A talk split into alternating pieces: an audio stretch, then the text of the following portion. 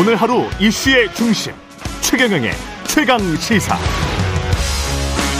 네, 역시 오랜만에 뵙는 분입니다. 안철수 국민의힘 의원과 함께 정치권 소식들 좀 짚어보겠습니다. 안녕하세요. 네, 안녕하셨습니까? 예, 의원님 지금 공항이시죠? 미국 가기 직전이신 것 같은데. 그렇습니다. 예. 예, 이번에 휴가는 못 가고 대신에 일하러 갑니다. 출장 갑니다. 무슨 일로 가세요? 어, 제가 외교통일 상임위원이고 그리고 또 첨단 전략 산업 특위 두 가지 일이거든요. 예. 그러니까 어, 외교와 과학 기술이 제가 하는 일인데요.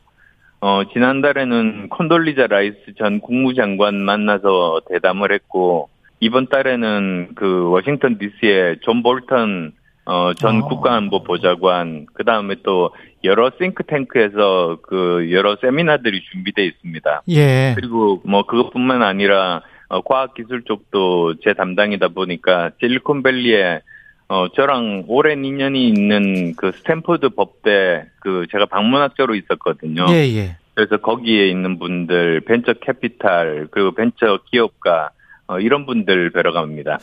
이거 이- 인공지능과 관련해서도 나중에 좀 여쭤봐야 될 것 같은데요. 그러면은 예, 예, 예. 그럼요. 예, 나중에 여쭤보고요. 잼버리 대회 관련해서는 지금 잘 수습이 되고 있다고 보십니까? 어떻게 보세요? 어, 지금 참 안타깝습니다. 우선은 좀 늦었지만, 네. 그래도 피해를, 어, 최소한으로 줄일 수 있는 방법을 지금 열심히 강구를 하고 있는 것 같은데요. 음, 걱정이 또 곧 이제 태풍이 불지 않습니까? 그렇죠. 그래서 저는 이 목적을 모든 참가자들이, 어, 정말 안전하게 귀국하고, 어, 귀국할 수 있는데 최선을 다해야 된다 생각합니다. 근데 단순히 이제 폭염 문제가 아니고 위생 문제랄지 여러 가지 게 걸렸었잖아요. 지금 예. 예. 화장실이랄지 뭐 이런 것들 그래서 저는 걱정되는 게 예. 이제 사, 이제 사후에 그러니까 국제적으로 비난이라든지 소송이라든지 이런 예. 것들이 생길 수가 있으니까 어, 정말 대응을 잘해야 될 겁니다. 그게 소송까지 갈 수도 있을까요? 미국이나 영국 사람들 소송하는 게 다반사인데 예, 그렇습니다. 저는 가능, 가능하다고 생각합니다. 아 그래요? 예. 예. 그 성일종 의원은 BTS 공연 이야기도 꺼냈는데 이, 이 마지막 날에 이런 것들이 어, 케이팝이 근데 이렇게 해서 뭔가 무마 시키려고 하는 것도 좀 이상한 것 같기도 하고요. 잼버리 대회 아. 취지하고도 안 맞는 것 같기도 하고. 예, 저는 다른 것보다는 예. 11일이면 모레 아닙니까? 예. 그런데 4만 명 이상이 이렇게 대형으로 어, 공연을 준비한다는 것 자체가 이틀 만에는 어, 이거는 거의 좀 무리입니다. 예. 거기에다가 사고 우려도 있지 않습니까? 태풍이 불 수도 있지 않습니까? 그렇죠. 그래서 저는 잼버리 대원들 안전 최우선으로 하고 어 그다음에 그 어떤 뭐 케이팝 스타보다는 어 잼버리 대회 참여한 사람들이 어 자신이 주인공이 될 수 있는 그런 뭐 문화 행사나 학생 교류 행사 아. 그리고 또 가능하면 한 곳에 다 모으는 것보다는 어 희망자에 따라서 여러 프로그램들을 만들어서 좀 분산시키는 어 그런 방법들도 저는 지금 강구를 했으면 합니다. 예. 알겠습니다. 그 책임은 어디 나중에 뭐 소재를 따져야 될 것 같긴 합니다만은 어디에 가장 큰 책임이 있다고 보십니까? 어, 책임은 대한민국이죠. 사실은 저 장소는 전북 새만금에서 했습니다만, 예. 어, 예를 들어서 올림픽에 이 서울에서 열렸다고 해서 서울이 책임이 있는 거 아니지 않습니까? 예. 대한민국 아닙니까? 음. 마찬가지로 점, 어, 이 잼버리도 이 대한민국 정부가 주최한 겁니다. 음. 어, 그러니까 사실 저는 어, 이번 잘 수습이 돼서 정말 그 아무런 피해 없이 다 돌아가시게 되면은 예. 정부의 최고위 관계자가 정말 사과하고 유감의 뜻을 표하는 게 국제적으로 필요하다고 생각하고요. 예. 그리고 마친 다음에 철저하게 감사를 해서 어, 책임 소재를 분명히 해서 어, 이 정말 가장 큰 책임이 있는 장관은 저는 해임을 해야 된다고 생각합니다. 아. 그리고 또 다시는 이런 일이 반복되지 않을 수 있도록 체계를 만드는 일, 어, 저는 그게 꼭 필요하다고 생각합니다. 조직위에 지금 들어가 있는 게 여가부 행안부인데 책 가장 책임이 있는 장관은 해임을 해야 된다. 네, 그렇습니다. 예. 여가부 문체부 행안부 장관이 지금 공동 조직하고 있고 전북도지사 있고 스카우트 연맹 회장 있고 뭐 이런 조직이죠. 다섯 명이 예. 예. 아마도 우리나라가 그렇게 엄중하게 이 사안을 보고 어, 그, 거기에 대해서 제대로 책임을 묻고 대처하는 모습을 보이는 것이, 음. 어, 다른 외국에 대해서도, 어, 뭐, 여러 가지 소송의 여지라든지 불만을 어느 정도는 잠재울 수 있을 겁니다. 그러네요. 예. 그, 그런가 하면은 지금 저 의원님 지역구가 분당이시잖아요. 그렇습니다. 예, 분당구 서현역에서 지금 흉기 난동 사건이 일어났었는데 현장에 또 다녀오셨었죠? 예, 정말 안타까운 일이었습니다. 예, 이 관련의 대책이 있습니까? 네, 저는 저 사실 저 예전부터 바로 뭐 작, 작년 대선 후보로 나와서 공약도 냈습니다만 지금 현재 우리 건강보험에서 2년마다 어 그 신체 건강 검진을 하지 않습니까? 예. 근데 이것, 이것과 마찬가지로 신체뿐만 아니라 정신 어, 질환에 대해서도 이 검진을 해야 된다고 주장을 했습니다. 왜냐하면 어, 선진국의 예를 보면 점점 정신질환 문제가 어, 점점 커지고 있습니다. 예. 어, 그래서 이런 것들에 대해서는 어, 사실 어, 모르시는 분들도 많으신데 어, 조기에 그것을 어, 보고 치료를 하면 효과를 볼 수 있거든요. 예. 어, 그래서 예방 차원에서 전 연령대에 걸쳐서 어, 2년마다 지금 건강 검진 하는 것처럼 예. 이런 어, 정신에 대해서도 검진을 해야 된다.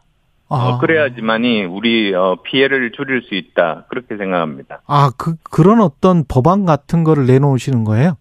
네네 그렇습니다. 아. 다행히 지금 현재 보면 대통령도 그리고 정부도 지금 의지를 표명했지 않습니까? 예. 어 그래서 제가 제안한 대로 아마도 진행이 어, 될 거라고 생각을 하고 저도 면밀히 주시하고 어, 거기에 부족한 부분이 있으면 어, 제가 보충하는 그런 역할들을 열심히 하겠습니다. 그렇군요. 전 연령대에 대해서 정신 건강과 관련한 건강 검진도 필요하다. 이런 말씀이시고요. 예. 그 심평 변호사가 사과하긴 했습니다만은 국민의힘 내부에서는 뭐 수도권 전멸 이 이 발언의 여파가 계속되고 있는 것 같은데 그만큼 위기 의식을 느낍니까? 아니면은 그냥 과장된 말이다라고 생각하시나요? 어, 심각한 위기라고 저는 생각합니다. 아 그러세요? 예. 왜 그러냐면 일단은 어, 인물난이 어, 생각보다 심각합니다. 음, 왜 그러냐면 어느 정도 보면 각 지역마다 인지도도 있고 이제 국회의원 업무를 수행할 수 있는 그런 분들이 계시지 않습니까? 예. 근데 작년 지방선거 때 이런 분들이 지자체 장으로 나와서 대거 당선이 되셨어요. 그 다음에 또, 어, 그렇지 않은 분들 중에서도 어, 새롭게 공공기관의 장이 자리가 비어가지고 공공기관 장으로 가신 분들이 있습니다. 그러다 예. 보니까 특히 수도권을 중심으로 해서 어, 사람이 없습니다. 음. 그래서 당선될 만한 사람들이 없는 데다가 예. 대부분의 그 현재 국회의원들이 민주당이다 보니까 이름을 이름이 알려지지 않는 신인이 그분들과 대항해서 싸우기가 대단히 어렵습니다. 아. 예, 거기다가 또, 또, 또 있죠. 사실 뭐 갤럽을 포함해서 여러 여론 조사들을 보면은 예. 내년에 야당을 뽑겠다는 어, 의견이 여당을 뽑겠다는 의견보다 작게는 10%에서 많게는 20%까지 어, 야당을 뽑겠다는 분들이 더 많으시거든요. 정부 견제론, 총선에서의 네, 정부 견제론. 그렇습니다. 예. 그래서 원래는 어, 대선에서 윤석열 대통령께서 승리하신 이유가 보수와 중도의 결합이었었는데 예. 지금은 보시면 그 뭐 주로 갤럽 말씀드리겠습니다. 갤럽에서 보면은 중도 무당층 2030 지지율이 20% 정도 됩니다. 음. 어, 당선됐을 당시에서는 어, 야당보다 높았거든요. 예. 근데 이것이 어, 고착화돼서 20%대로 가고 있는 것이 굉장히 이게 적신호인 거죠. 예. 그러다 보니까 어, 새롭게 아무리 그 저 지원자를 이렇게 저 공모를 하더라도 지원자가 많지 않은 그런 형편입니다. 그럼 수도권 같은 데서 뭐 한동훈이랄지 원희룡이랄지 잘 알려진 인물들, 장관들을 좀 어, 차출해야 되나요? 어떻게 보세요? 네, 차출에도 한계는 있습니다. 네. 워낙에 뭐 전체 국회의원 중에 절반 이상이 수도권 아니겠습니까? 예. 어, 그래서 저는 뭐 그런 어, 장관들도 좋지만은 어, 그 적극적으로 찾아다니면서 사실은 정말 좋은 인재는 어, 본인이 나서서 자기가 하겠다고 손드는 것보다는 어, 직접 찾아서 어, 부탁을 해야만이 가능하거든요. 음. 그리고 제가 지금까지 경험해 보면 어 3개월에서 6개월 정도 걸립니다. 아, 그렇게 많이 걸리는군요. 예. 예, 예, 많이 걸립니다. 이게 정치를 한다는 것 자체가 어, 가족들도 동의해야 되고 굉장히 어려운 일이기 때문에 자기 인생을 바꾸는 일 아니겠습니까? 예. 어, 그래서 어, 그것을 위해서는 지금 현재 뭐 한 8개월 남았나요? 음. 그러면 정말로 시간이 없습니다. 지금 당장 시작 해야만 된다고 저는 말씀드립니다. 당 내의 비주류 인사들, 이 뭐, 유승민, 이준석, 이런 사람들도 포용을 할 수밖에 없다라고 보십니까? 지금 현재 상황상? 우선 저어그 일반론으로 말씀을 드리면은 예. 사실은 당이라는 것이 다양한 목소리가 있는 게 너무나 당연하고 그리고 보수와 중도가 어, 아울러져야지만이 승리할 수 있다. 이건 뭐 모든 사람들이 알고 계시지 않습니까? 예. 근데 이제 어떤 당에 대해서 비판을 할때 어, 두 가지가 있을 수 있죠. 음. 하나는 어, 당이 성공하기를 바래서 어, 비판을 하는 그런 경우가 있을 수 있고요. 또 다른 쪽은 어, 뭐라고 할까요? 정말 실, 어, 미워서 실패하기를 바래서 비판을 하는 그런 경우가 뭐 당연히 사람인 이상 있을 예. 수가 있지 않겠습니까? 그럴 수 있죠. 예. 어, 그래서 사실은, 어, 성공하기를 바라는 애정어린 조언 같으면 이게 같이 가면 서로 시너지가 날 수가 있지만, 음. 어, 정말, 음, 실패하기를 바란다면 같이 갈 수가 없는 거 아닙니까? 그렇죠. 그래서 저는 이, 이 모든 게, 어, 방금 말씀하신 그 두 분뿐만 아니라 모든 사람들에게 다 적용된다고 봅니다. 그래서, 어. 어, 본인들의 태도에 달려 있다.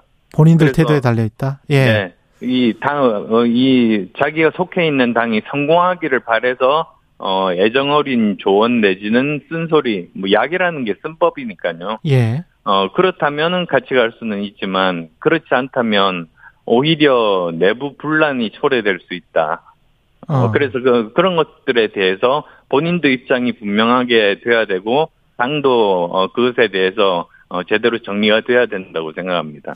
의원님이 지금 분당 갑이신데 만약에 예. 당에서 험지 출마를 권유한다면 어떻게 하실 작정이세요?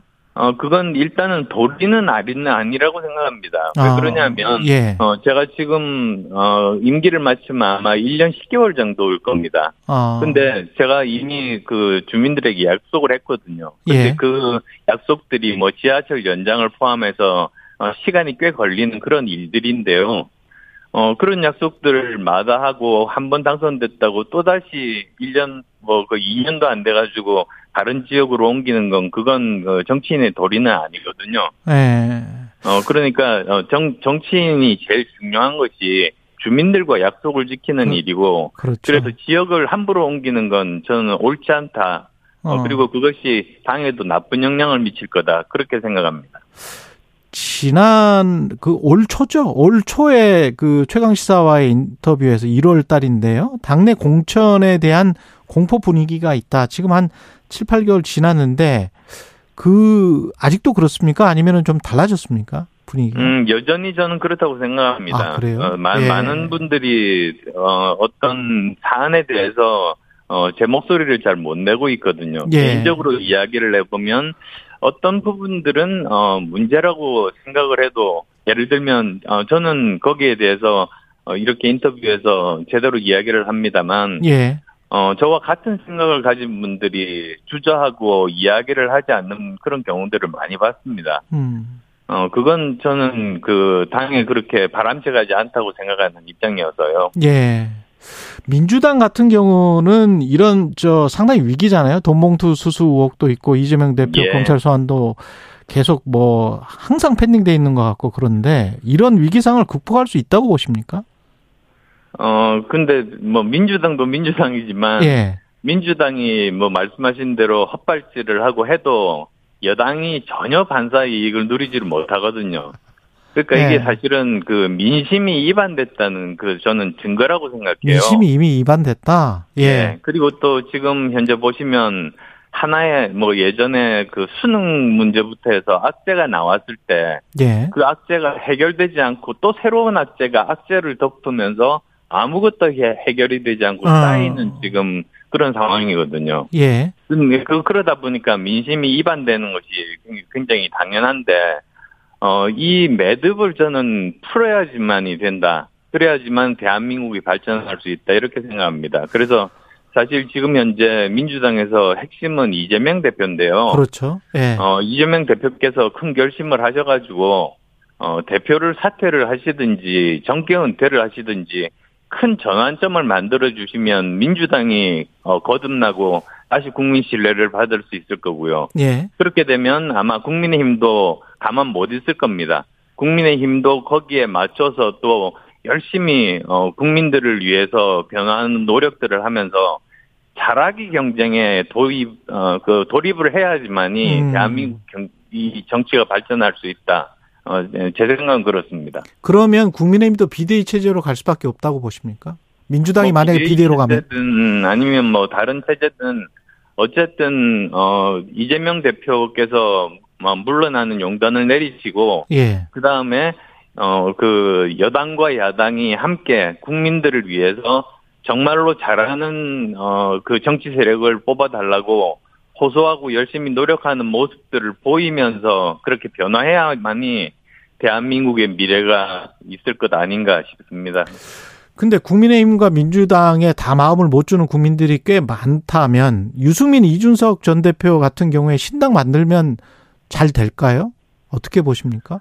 어, 하기에 따라서 달린 것 아니겠습니까? 예. 그러니까 이제 어 그 어느 정도 그 그분들이 어 국민들에게 신뢰를 주는 그런 그 저 실제 말이 아니라 어 행동으로 옮기고 그리고 또 어, 만약에 그 어떤 의석을 가지게 되면 어떤 어떤 정책들을 내겠다고 미리 그런 비전들을 제대로 정확하게 제시를 한다면 어, 그것이 받아들여진다면 의석수를 확보할 수 있을 테고요. 예. 그렇지가 않다면, 어, 아마도 실망한 국민들이 음. 대거 선거에 나오지 않아서 뭐 역대 거의 최저 투표율? 이렇게 되면 참 불행한 일이죠. 민주주의 사회에서. 예. 저는 그런 일이 생기지 않기를 바랍니다. 예. 그리고 마지막으로 국민의힘에서 가짜뉴스 괴담 방지 특위를 출범할 예정인데 그 인공지능 가짜뉴스 관련된 세미나도 지금 연다고 하고요. 이게 지금 화두이긴 한 것 같은데요. 관련된 법안을 지금 준비하고 계십니까? 아, 저 사실은 어제 대표 발의했습니다. 인공지능 그러니까, 규제 법안. 예. 네, 인공지능 책임 및 규제 법안인데요. 예.